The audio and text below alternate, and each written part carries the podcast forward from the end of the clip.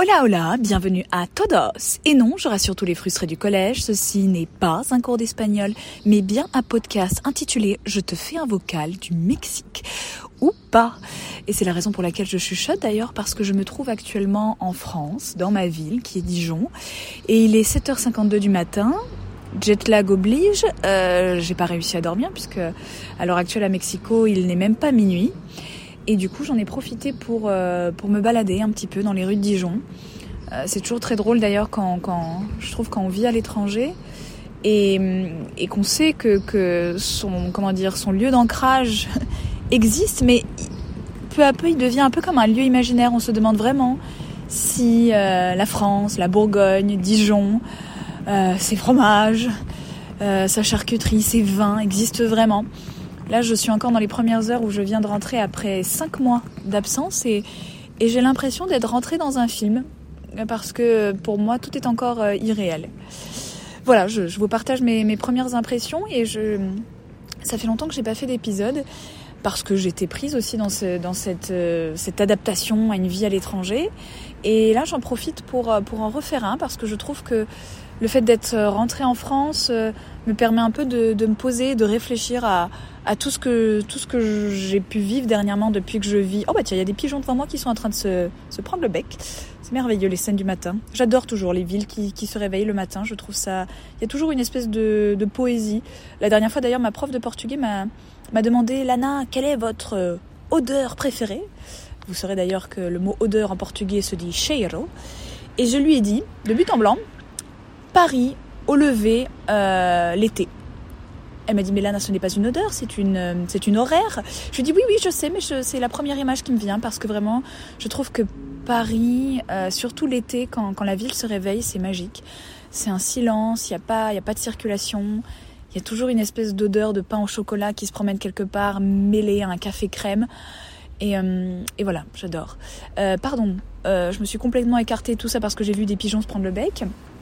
Mais voilà, je, souhaitais revenir un petit peu sur, sur ces derniers mois d'adaptation et, et, je me suis dit si, quelqu'un parfois aussi écoute ce podcast et se, se pose des questions sur une éventuelle expatriation ou tout simplement aller vivre quelques mois à l'étranger, euh, ben, qu'est-ce que c'est euh, Enfin, c'est vrai que j'ai l'impression depuis que je, diffuse ce podcast, c'est toujours la, question que je me pose à travers les épisodes, mais, là, de, nouvelles réflexions me sont venues en tête. La première, pas des moindres, et alors je suis pas peu fière de cette métaphore, euh, mais j'ai réussi à, faire une métaphore pour, euh, pour les fuseaux horaires.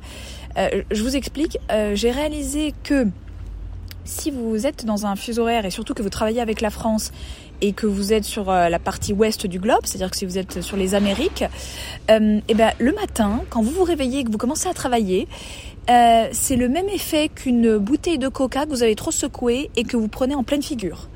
Euh, c'est vraiment quelque chose, hein, travailler avec la France depuis les Amériques, parce que le matin, quand vous réveillez, bah, la France, elle a travaillé déjà depuis au moins 7 heures, et vous vous réveillez avec une tonne de mails, de Teams, de, de messages WhatsApp.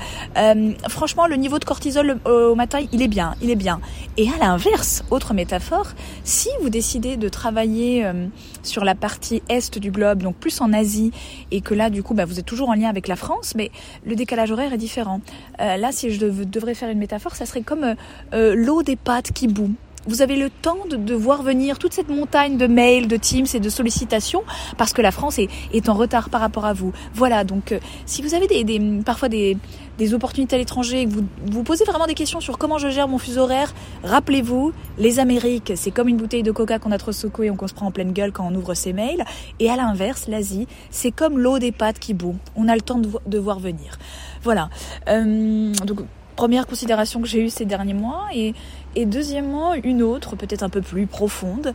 Euh, il y a deux semaines j'ai eu l'occasion d'aller au, au, Brésil pour le travail. Et, euh, et il m'est arrivé euh, un épisode bon pas agréable. J'ai commencé à avoir une carie. Et, et, là fort heureusement à Rio de Janeiro se trouvait une ancienne amie euh, de classe en fait quand j'étais en, en, primaire euh, au Maroc puisque mon père était avait été mutée au Maroc et, euh, et, elle se trouvait à Rio et puis on avait l'intention de se voir. Et à ce moment-là, je vois que j'ai ma carie qui arrive. Je savais que j'allais rentrer en France. et là, petit sujet pour, euh, comment dire, le paysage médical français.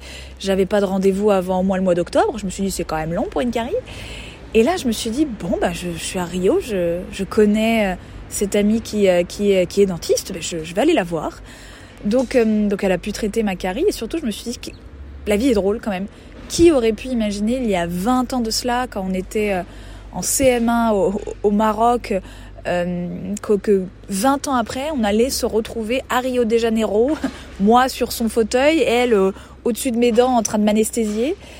Et, et en fait, ce qui la réflexion que j'ai eue, surtout en repensant à ça, c'est que je me suis dit, pour ceux qui parfois se posent la question de est-ce que oui ou non je pars à l'étranger, est-ce que je tente cette aventure, parce que c'est une sacrée aventure quand même, il faut le dire, c'est c'est c'est un saut vers l'inconnu qui, qui est absolument incroyable et qui est aussi très prenant et parfois épuisant.